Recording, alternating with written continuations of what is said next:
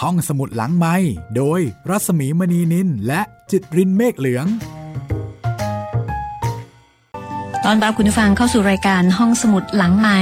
ด้วยเพลงที่ชื่อว่า พ่อหายไปไหน ฟังเพลงนี้ครั้งแรกก็เอ๊ะ ชื่อเพลงพ่อหายไปไหน แล้วทำไมไม่เอ่ยถึงพ่อเลย ก็มาได้คำตอบว่าอ๋อเพราะชื่อเพลงพ่อหายไปไหนไง เพราะฉะนั้น ก็เลยมีแต่แม่ที่เลี้ยงดูลูกนะคะ จากเสียงร้องของคุณจ๋าพวงมณีค่ะอัลบั้มอิ่มอุ่นนะคะ ที่มีเพลงดีๆ เพื่อความอบอุ่นของครอบครัว หลายเพลงโดยเฉพาะเพลงของแม่กับลูกค่ะ ของคุณจุ้ยสุบุญเลี้ยงนะคะ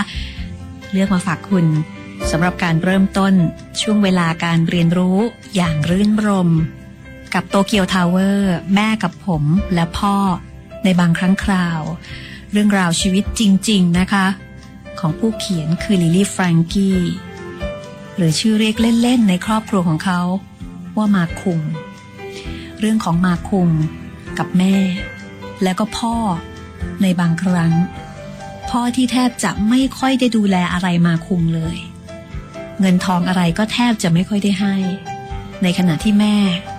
เป็นคนที่ทำทุกสิ่งทุกอย่างเพื่อเขา เป็นคนสำคัญที่สุดสำหรับเขา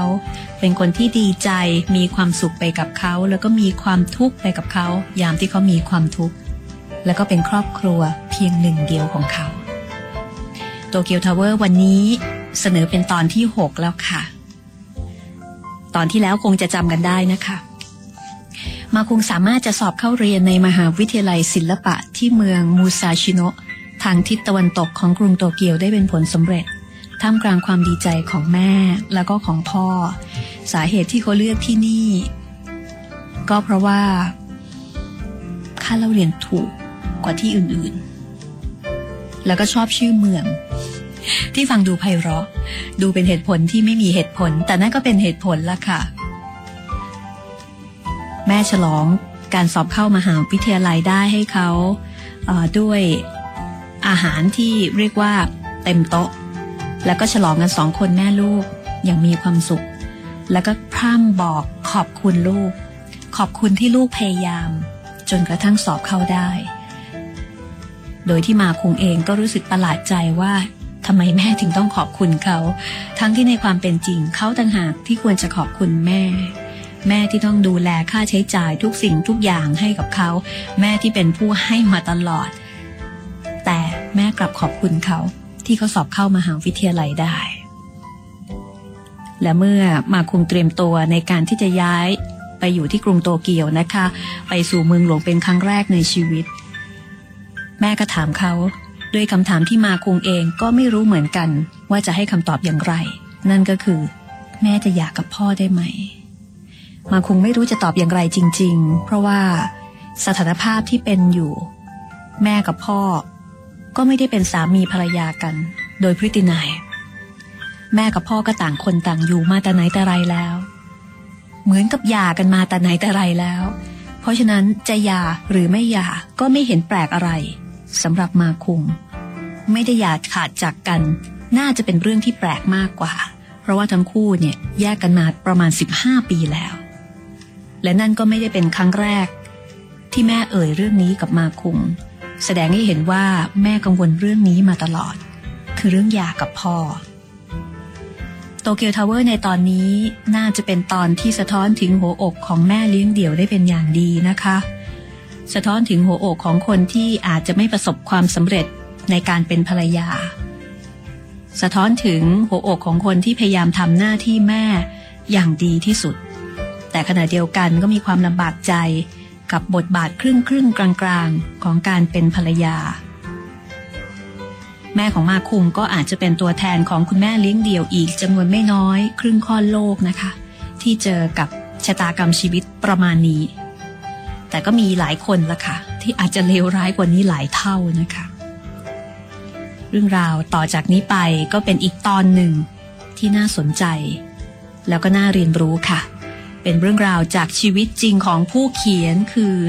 นาคางาวะ มาสยะ หรือในนามปากกาว่าลิลลี่แฟรงกี้ที่เขานำเรื่องจากชีวิตจริงมาเขียน เขียนอย่างตรงไปตรงมา เรียบง่าย เพราะฉะนั้นจึงโดนใจใครหลายคนทำให้นวนิยายเรื่องนี้ โด่งดังอย่างรวดเร็วนะคะ โตเกียวทาวเวอร์ หรือชื่อในภาษาไทยว่าแม่กับผม และพ่อในบางครั้งคราว จากการแปลของคุณทิพวรรณยามาโมโตะแพรวสำนักพิมพ์จัดพิมพ์ค่ะ ติดตามตอนที่ 6 ต่อไปได้เลยนะคะ กับโตเกียวทาวเวอร์ค่ะ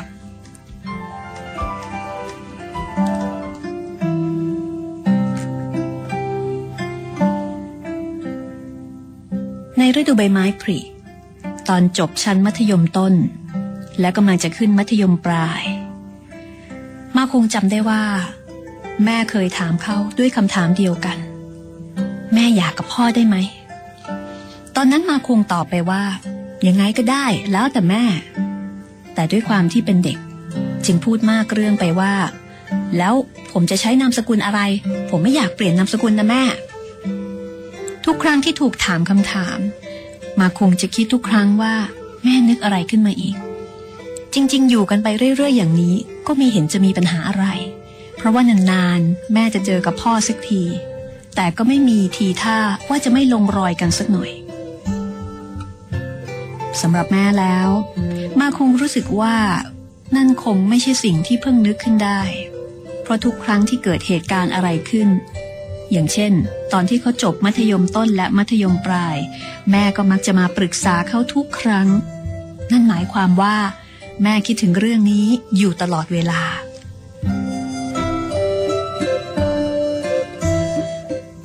แม่ไม่เคยพูดถึงสาเหตุที่ต้องแยกกันอยู่กับพ่อ แม่ไม่เคยนินทาพ่อเลย มาคุงจึงแอบมองอย่างมีความหวัง เพราะคิดไปเองว่า แม้จะเป็นความสัมพันธ์แบบแปลกๆ แต่ทั้งคู่ก็อาจจะไปกันด้วยดีก็ได้ แต่ทว่าแท้จริงแล้ว แม่ยังคงกังวลใจเรื่องพ่ออยู่ตลอดเวลา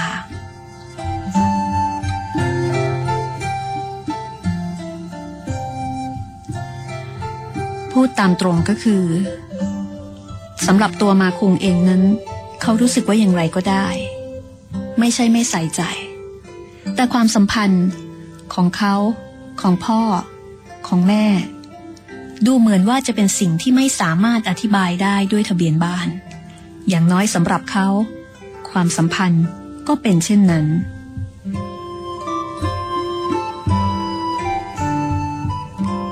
ผมเคยข้องใจ ว่าผมเป็นลูกของแม่จริงหรือเปล่า บางทีก็เป็นกังวลเพราะกลัวความจริง แต่ตอนนี้ไม่ว่าความจริงจะเป็นเช่นไร ก็ไม่เป็นปัญหาสำหรับผมแล้ว ตอนจะเข้าเรียนต่อมัธยมปลาย ผมเคยแอบดูสำเนาทะเบียนบ้าน แต่ดูแล้วก็ไม่เข้าใจว่าเขียนอย่างไรจึงจะใช่ และเขียนอย่างไรจึงจะไม่ใช่ ตั้งแต่นั้นมา ผมเลยไม่กังวลว่าความจริงจะเป็นอย่างไร จริงอย่างที่เขาว่า พ่อแม่ที่เลี้ยงดูมา ย่อมดีกว่าพ่อแม่ผู้ให้กำเนิดอยู่แล้วสินะ ประโยคที่ย่าที่โคคุระพูดในวันนั้น ผมไม่ได้หูฝาดไปแน่นอน แต่คำพูดนั้นค่อยๆเลือนรางไป จากความทรงจำของผม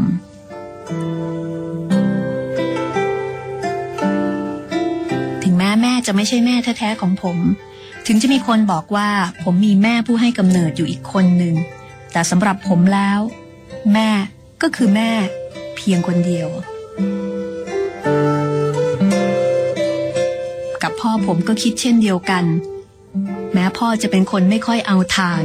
และทำให้แม่ต้องเสียใจอยู่เสมอ แต่ผมก็ไม่มีพ่อคนอื่น นอกจากคนนี้อีกแล้ว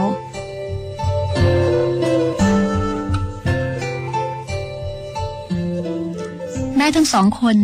จะแยกทางกันตามทะเบียนบ้าน และสมมุติว่าผมจะเป็นลูกที่เกิดมาจากร่างกายของใครคนอื่น แต่สิ่งที่สำคัญไม่ใช่ความจริงในทะเบียนบ้าน สิ่งที่เขียนอยู่บนกระดาษ ไม่ใช่เรื่องสำคัญใด ๆเลย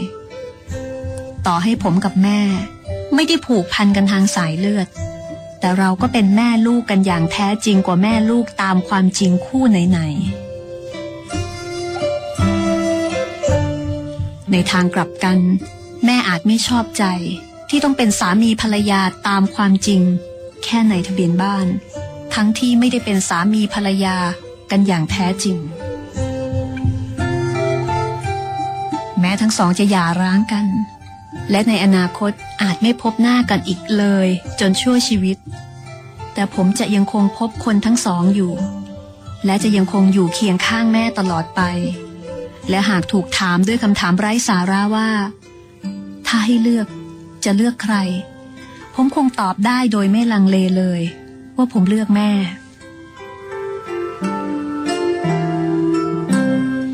เพราะแม่เป็นเพียงคนเดียวที่เลี้ยงผมมา พ่ออาจจะดูแลบ้าง แต่ก็ไม่ได้เลี้ยงดูผม พ่อไม่ได้แบ่งเวลาของตัวเองไว้ให้ผม มีสิ่งอันยิ่งใหญ่ที่ไม่สามารถสื่อกันได้ด้วยเพียงคำพูดและเงินตรา มีสิ่งสำคัญที่สื่อได้ด้วยเวลาและแขนขาเท่านั้น ชีวิตของพ่อดูเหมือนเป็นสิ่งยิ่งใหญ่ แต่ชีวิตของแม่ดูเล็กนิดเดียว แม้ในสายตาของผมในวัยเพียง 18 ปี นั่นคงเป็นเพราะว่า แม่ได้แบ่งส่วนหนึ่งของชีวิตแม่ให้กับผมนั่นเอง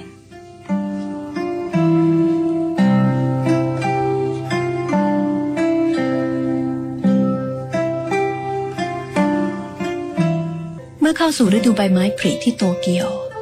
บรรดาหนุ่มสาวจากทั่วทุกสารทิศต่างมารวมตัวกัน ราวกับเป็นเศษผงที่ถูกมอเตอร์ของเครื่องดูดฝุ่นดูดเข้ามา หลังจากมาโตเกียวได้สักพัก ทุกครั้งที่ผมขึ้นรถไฟ ผมก็ยังรู้สึกขัดขัด เมื่อก่อนผมเคยได้ยินภาษากลางแต่ในโทรทัศน์เท่านั้น ผมจึงไม่ชินกับการได้ยินป้าหน้าตาขี้ริ้วขี้เรหรือลุงท่าทางประหลาดบนรถไฟพูดสำเนียงอย่างในโทรทัศน์ ทั้งๆทที่จบชั้นมัธยมปลายมาได้เพียงหนึ่งเดือน แต่ผมก็ไม่ถูกใครดุตอนที่สูบบุหรี่ หรือดื่มเหล้าในมหาวิทยาลัย ไม่ว่าจะใส่อะไร โดดเรียนอย่างไร ก็ไม่มีอะไรเกิดขึ้น เป็นความคุ้นชินอันแปลกประหลาด และเป็นอิสระอันไร้แก่นสาร นี่เป็นความรู้สึกของมาคุงที่พูดถึงชีวิตในมหาวิทยาลัย ชีวิตของการเรียนแบบผู้ใหญ่ที่ไม่มีใครสนใจใคร ไม่มีใครเป็นห่วงใคร ไม่มีใครเคี่ยวเข็นบังคับใคร มาคุงได้พบเห็นเพื่อนรุ่นเดียวกัน ที่มีความหลากหลาย ต่างที่มา หลายคนวาดรูปเก่งกว่าเขา มีภาพยนตร์และเพลงมากมายที่เขาไม่เคยรู้จัก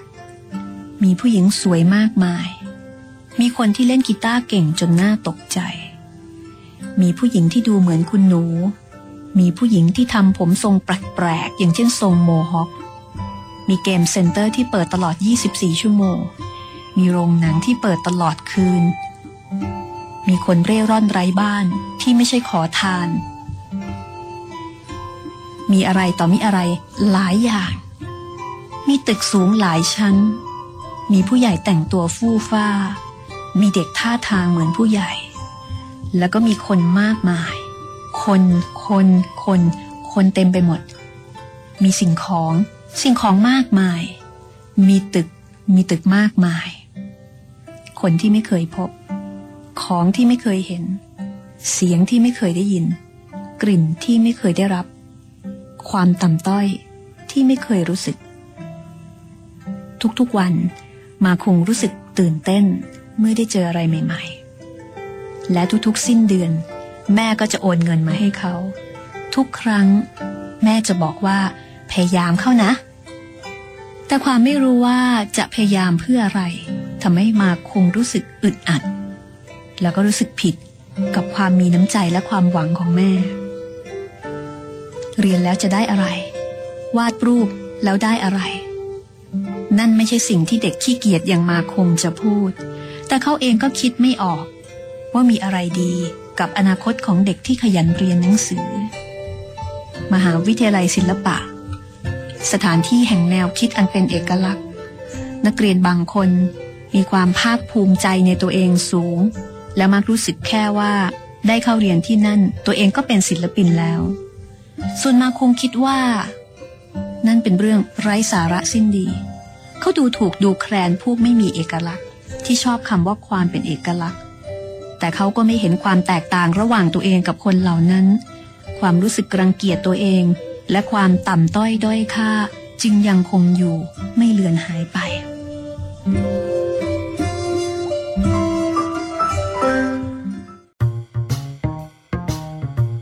ห้องสมุดหลังไม้โดยรัสมีมณีนินและจิตรินเมฆเหลือง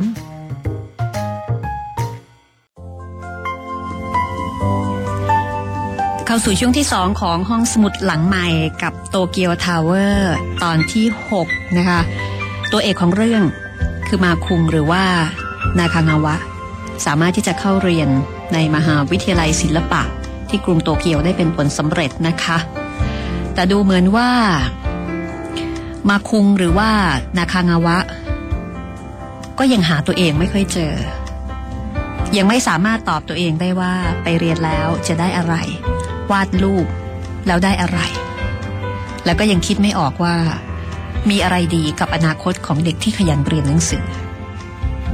คล้ายๆ กับเป็นคนที่ยังคงหาตัวเองไม่ค่อยเจอ ในขณะที่พ่อของเขา ก็ยังคงเเป็นพ่อที่ดู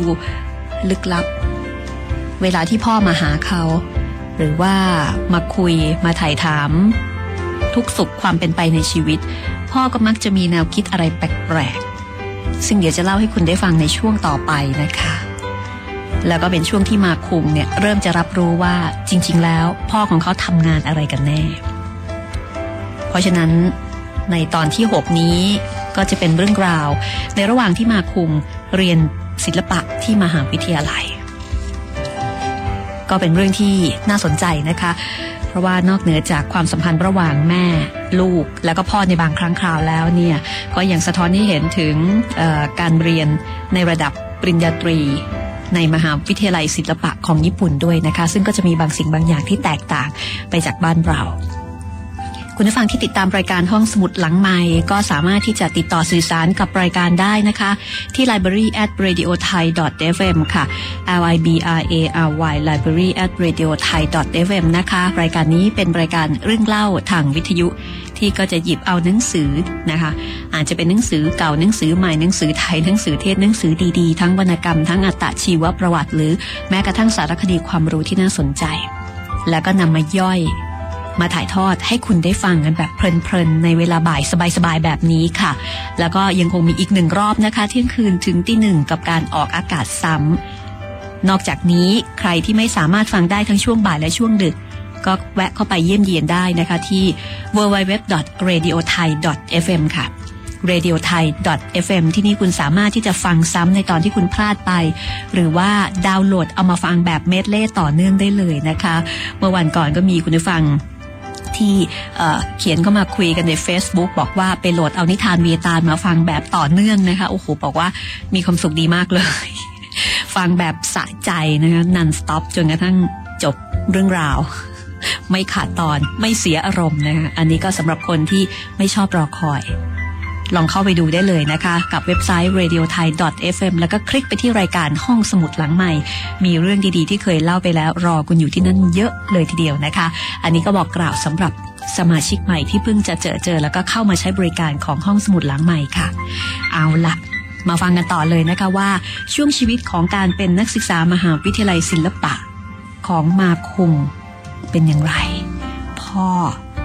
กับ บางครั้งคราวที่ได้มาเจอเจอ แล้วก็ได้ช่วยเหลือลูกเนี่ย ได้ช่วยจริงหรือเปล่า แม่ดูแลเขาอย่างไร ในขณะที่มาคม ก้าวเข้าสู่วัยหนุ่ม แต่ขณะเดียวกันเขาก็ยังคงเป็นเหมือนเด็ก ๆ ที่ยังคงต้องพึ่งพาอาศัยแม่อยู่นั่นเอง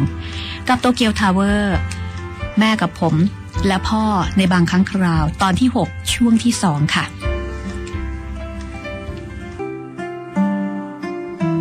ในฤดูใบไม้ร่วงปีหนึ่ง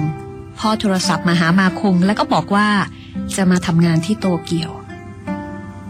พ่อถามว่ามาคุงเรียนเอกอะไร มาคุงบอกว่าเรียนศิลปะการละคร พ่อก็ถามถึงอนาคตว่าเรียนเอกนี้แล้วเนี่ย ต่อไปจะทำงานอะไร หลังจากนั้น พ่อก็นัดเจอกับมาคุงแล้วบอกว่ามีคนคนหนึ่งจะแนะนำให้รู้จัก คนคนนี้เป็นบุรุษสูงอายุท่านหนึ่ง พอคุยเรื่องงานกับเขา และดูเหมือนว่าจะเป็นการพบกันครั้งที่สอง มาคงไม่รู้ว่าชายชราท่านนี้เป็นใคร แต่เดาได้ว่าน่าจะเป็นคนใหญ่คนโตในแถบคิวชู ซึ่งที่นั่นพ่อกำลังวางโครงการก่อสร้างตึกที่ชาวบ้านแถวนั้นไม่ต้องการให้สร้าง พ่อไม่สามารถดำเนินโครงการได้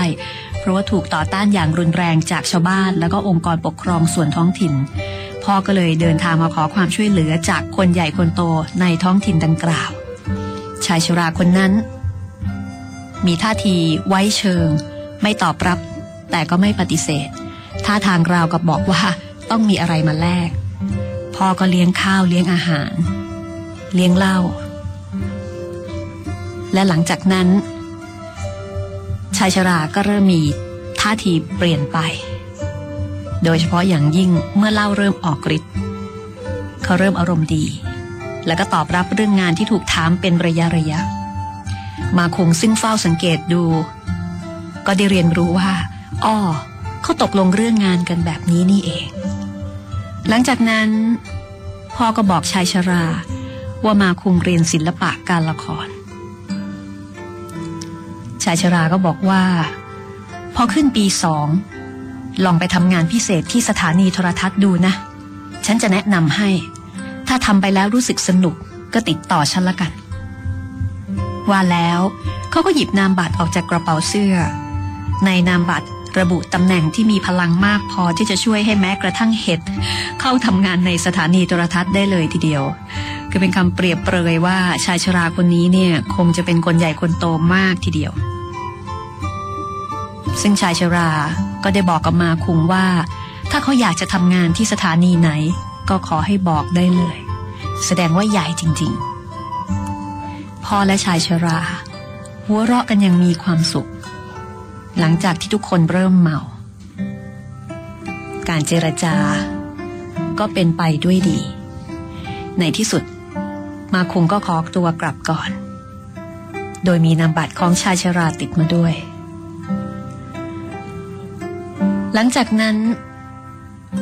ลูกน้องของพ่อ ได้บอกกับมาคุงก่อนที่เขาจะจากไปว่า การจุดไฟแช็กนั้นควรจะใช้สองมือ ไม่ควรใช้มือเดียว แล้วไฟแช็กราคาถูกๆ ถ้าเป็นไปได้ไม่ควรใช้ คือในระหว่างการสนทนากับชายชราคนดังกล่าว มาคุมจุดไฟแช็กให้กับชายชราคนนั้น แต่เขาก็เหมือนกับเด็กหนุ่มทั่วไป ที่อาจจะไม่ได้ใส่ใจในเรื่องของมารยาททางสังคมเท่าไหร่นัก ในขณะที่ลูกน้องซึ่งติดตามพ่อเนี่ยใส่ใจในรายละเอียดมาก แล้วก็มาเตือนมาคุม มาคุมก็ได้แต่บอกว่า เออขอโทษครับ เหตุการณ์นี้ทำให้มาคุม ซึ่งสงสัยมาตลอด ว่าพ่อทำงานอะไรเขาสงสัยมาตั้งแต่เด็ก และเขาก็ไม่เคยถาม เขาจำได้แต่เพียงว่าตอนประถมต้น เคยเห็นพ่อวาดภาพอยู่บ่อยๆ เขาก็คิดเอาเองว่า พ่อเป็นนักเขียนภาพ แต่ไปไปมามาก็เริ่มรู้ว่าไม่ใช่ เขาพอจะเดาออกว่าพ่อคงจะทำงานที่ไม่ใช่อาชีพสุจริตเท่าไหร่นะ ในตอนนั้นมาคุงนึกไปว่า อ๋อ คนคนนี้เป็นยากุซ่าหรอกเหรอ งานที่พ่อทำอยู่นั้นเป็นงานลักษณะไหน ถูกกฎหมาย หรือไม่ถูกกฎหมาย มาคุงเองก็ไม่รู้ แต่ในตอนนั้น ในวันนั้นเขารับรู้ได้ด้วยความรู้สึกว่า พ่อเป็นยากุซ่านี่เอง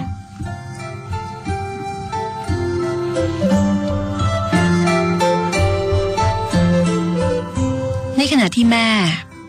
แม่เป็นคนชอบเขียนจดหมายมาก เดือนหนึ่งหนึ่ง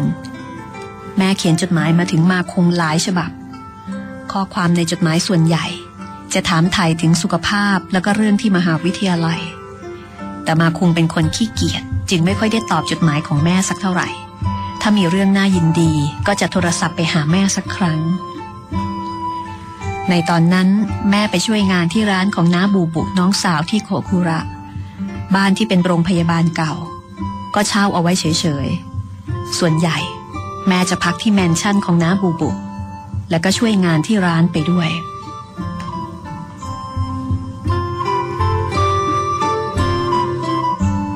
บอกว่าตั้งแต่แม่ย่างเข้าวัยห้าสิบ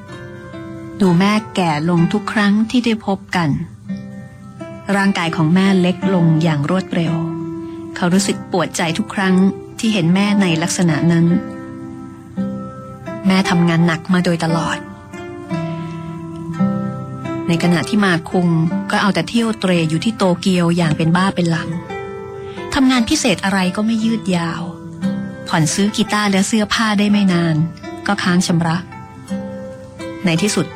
คนที่ร้านก็โทรไปหาแม่ และแม่ก็ต้องโอนเงินมาให้อยู่บ่อยครั้ง แต่ความรู้สึกผิดและความคับแค้นใจของเขา ก็หายไปกับดนตรีและการเที่ยวเตรเขารู้วิธีที่จะทำให้ไม่รู้สึกผิดโดยไม่รู้ตัว จนคิดไปเองอย่างหน่าไม่อายว่า เขาใช้ชีวิตอยู่ที่โตเกียวมาจนทุกวันนี้ได้ด้วยลำแข้งของตัวเอง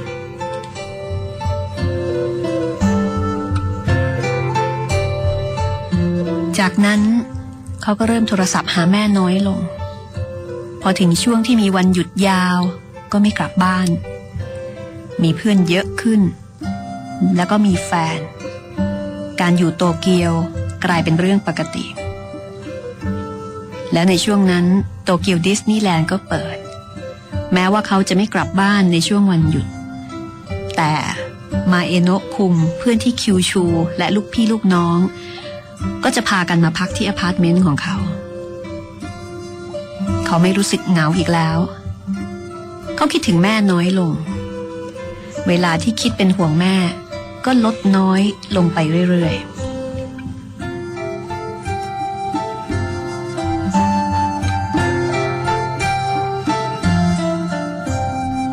ตอนที่แม่ประสบอุบัติเหตุ เขาก็ไม่กลับบ้าน ตอนนั้น แม่ประสบอุบัติเหตุ เหตุเกิดกลางดึก หลังจากที่แม่ปิดร้านของน้าบูบุแล้ว แม่นั่งรถกลับบ้านกับเด็กที่ร้าน ระหว่างทาง คนขับรถตู้คันหนึ่งเกิดหลับใน รถจึงพุ่งข้ามเลนมาชนรถที่แม่นั่งมา เด็กที่ร้านที่ไปด้วยได้รับบาดเจ็บบริเวณใบหน้าและลำตัว เป็นแผลขนาดใหญ่ ส่วนแม่ฟันหน้าหักไปหลายซี่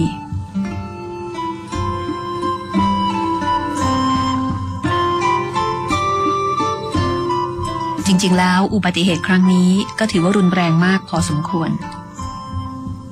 แต่มาคุงก็ไม่ได้กลับบ้านไปเยี่ยมแม่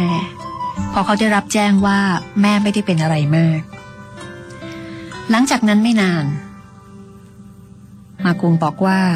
อาจจะเป็นเพราะผลกรรมที่อากตันยูต่อแม่ ผมเลยเป็นหัดเยอรมัน ต้นเหตุก็คือบาคาบง เพื่อนของเขาที่เป็นหัดเยอรมัน คือเพื่อนเนี่ยเป็นหัดเยอรมัน ในขณะที่คนอื่นๆ ก็พากันหลีกเลี่ยงไม่เข้าใกล้ แต่มาคุงซึ่งอาศัยอยู่ด้วยกันกับบาคบงทำแบบนั้นไม่ลงคืออยู่ด้วยกันอีกคนยังไม่สบาย ถ้าจะไม่ดูแลเลยนี่แหมมันก็ใจดำเกินไป แล้วมาคุงก็เข้าใจผิด คิดว่าตัวเขาเองเคยเป็นโรคคางทูมมาแล้วครั้งหนึ่งตอนเด็กๆ ก็เลยคิดว่าคงจะไม่ติดโรคหัดเยอรมันแน่ๆ เขาจึงคอยเฝ้าไข้บาคบง และแล้ว หลังจากบาคบงหายป่วยได้ไม่กี่วัน มาคุงก็เป็นโรคหัดเยอรมัน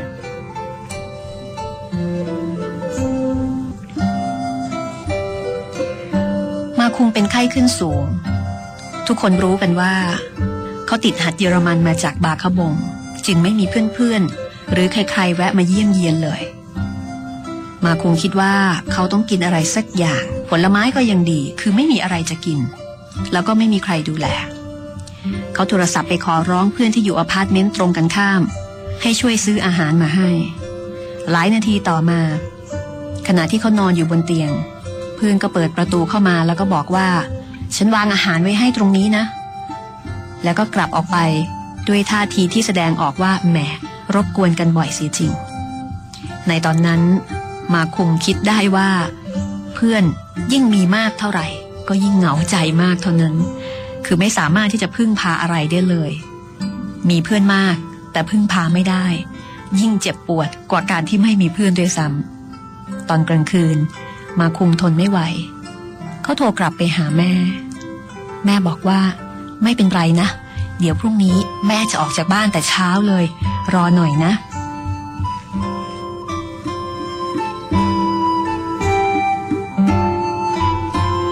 มาคุงหลับไปด้วยสติอันเลือนราง รู้สึกตัวเมื่อตอนเที่ยงของอีกวันหนึ่ง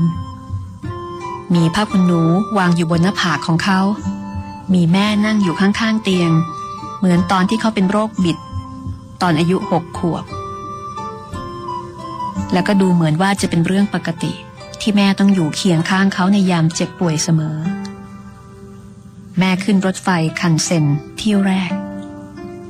เขาได้ยินเสียงแม่ขูดแอปเปิลอยู่ในครัว เสียงนั้นทำให้เขารู้สึกอบอุ่นใจ แล้วก็หลับได้อย่างสบายที่สุด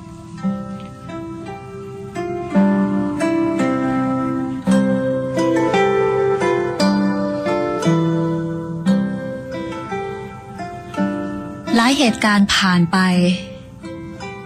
วันเวลาผ่านไป มาคงกลายเป็นเด็กปีสี่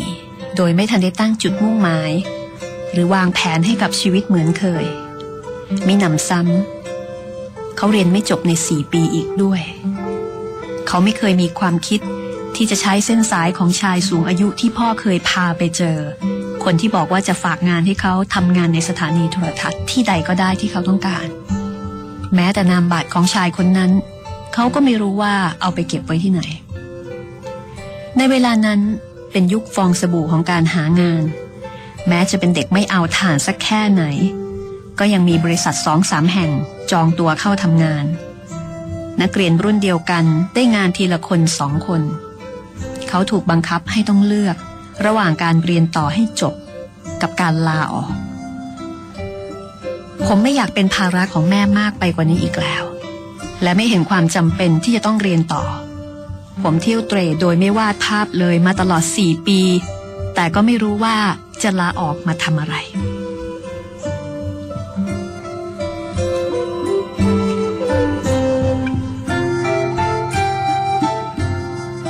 แม่ไม่เคยว่าอะไรมาคุงเลย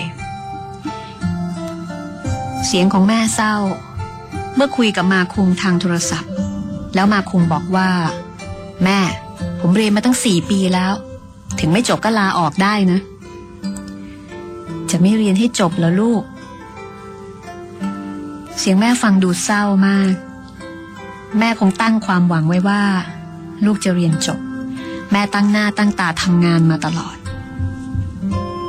แล้วแม่ก็วางสายไปด้วยน้ำเสียงที่อ่อนแรง หายเงียบไปสองสามวัน มาคงรู้ว่า แม่ผิดหวังแต่เขาก็รู้สึกผิดเพียงเล็กน้อย แล้วก็ไม่ได้สำนึกตัวเลยว่า เขาเป็นต้นเหตุแห่งความทุกข์ของแม่ ผ่านไปอีกหลายวัน แม่โทรศัพท์กลับมาหาเขาราวกับได้ทำใจมาใหม่ มาคุงแม่จะพยายามอีกหนึ่งปี แกก็ตั้งใจใหม่นะ อีกหนึ่งปี เอาให้จบ ตั้งใจเรียนต่อไปเถอะนะทำได้ไหมล่ะ อืม คิดว่าได้นะแม่ ยังไงแกก็เรียนต่อไปเถอะ ฤดูร้อนปีสี่แม้ในที่สุด เขาจะพยายามเท่าไหร่ แต่ก็เก็บหน่วยกิจได้ไม่ครบ เขาจึงต้องเรียนต่อปีห้าถึงจะรู้สึกผิดขนาดไหน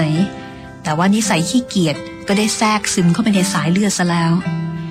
เขารู้สึกสำนึกได้ไม่นาน แล้วก็กลับไปใช้ชีวิตเลวแหลกแบบเดิมอีก ออกไปเล่นปาจิงโกะไม่เว้นแต่ละวัน ราวกับว่า มีเวลาว่างต่อไปจนถึงฤดูใบไม้ผลิปีหน้า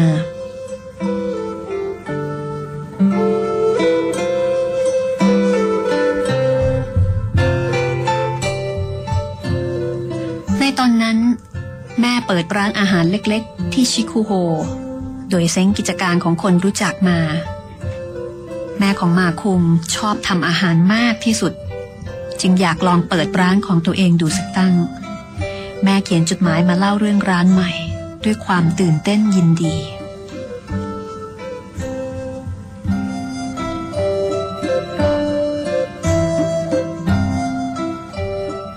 แม่ให้เขาออกแบบตัวหนังสือชื่อร้านว่าขับปะที่จะใช้ทำป้ายแขวนหน้าร้าน ส่วนรายการอาหารนั้นก็ให้พ่อเป็นคนเขียน นี่เป็นการแข่งขันกันระหว่างพ่อลูก เขานั่งเขียนตัวหนังสือนั้นที่โต๊ะในโรงอาหารของมหาวิทยาลัยหลายต่อหลายแผ่น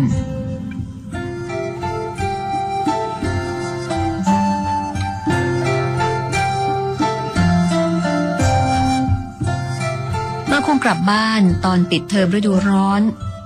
พอออกจากสถานีรถไฟ ก็แวะไปที่ร้านขับปะที่เพิ่งเปิดใหม่ของแม่ ตัวตึกค่อนข้างเก่า แต่ก็ได้รับการปรับปรุงใหม่อย่างดี พอนั่งอยู่ที่โต๊ะ แม่สวมชุดกิโมโนมีลวดลาย ยืนยิ้มอย่างเขินๆอยู่ที่เคาน์เตอร์ ท่าทางดีอกดีใจ ส่วนพ่อนั้น รีบมาจากโคคุระ เพราะได้ข่าวว่าลูกชาย ซึ่งเป็นนักศึกษาปีห้าที่ไม่ได้กลับบ้านมานาน จะกลับมาเยี่ยมบ้านจากโตเกียว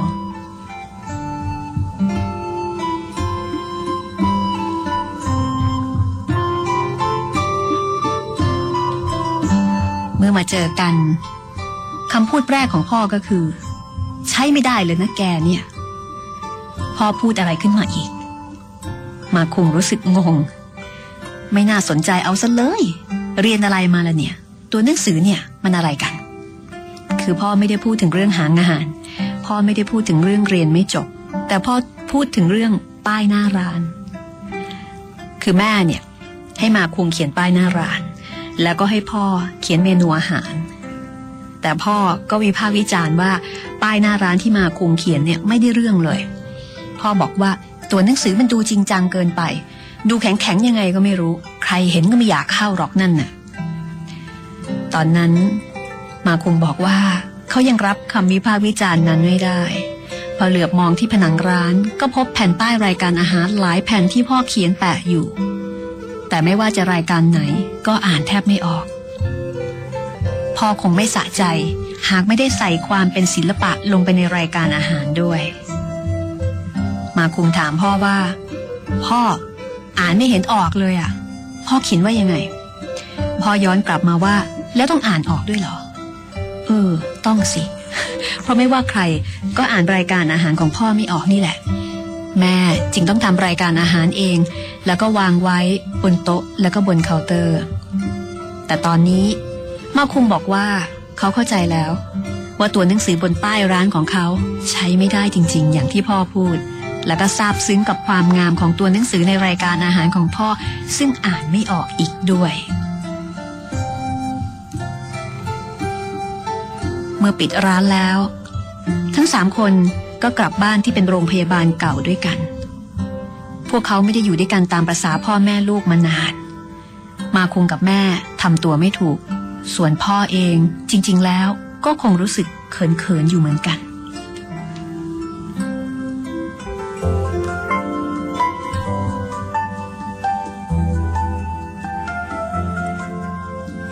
นี่ก็คือ ช่วงเวลาที่มาคุมพ่อและแม่ ได้มีกิจกรรมร่วมกัน ได้กลับมาอยู่ด้วยกัน พร้อมหน้าพร้อมตา ถึงแม้ว่าจะเป็นความสัมพันธ์ที่ยังคงขัดขัดเขินเขินยังไงบอกไม่ถูกก็ตามนะคะ ต่างคนต่างก็มีโลกของตัวเอง พ่อก็อยู่ของพ่อ แม่ก็ทำงานเพื่อที่จะหาเงินส่งเสียให้กับมาคุง มาคุงก็เอาแต่เล่นเกมแล้วก็เที่ยวเตร่อยู่ในโตเกียวจนกระทั่ง ต้องเรียนมหาวิทยาลัยปีห้า ราะว่าไม่สามารถที่จะจบได้ภายในกำหนด 4 ปี ชีวิตต่อจากนี้ของมาคุงจะเป็นอย่างไร ก็คงจะต้องติดตามตอนหน้ากับนวนิยายเรื่องดังนะคะโตเกียวทาวเวอร์ในตอนที่ 7 ละค่ะ อย่าลืมนะคะว่าเที่ยงคืนถึงตีหนึ่งมีให้ฟังอีกหนึ่งรอบค่ะ แล้วก็สามารถจะฟังซ้ำได้ที่ radio thai fm นะคะ และติดต่อกันได้ที่ library at radio thai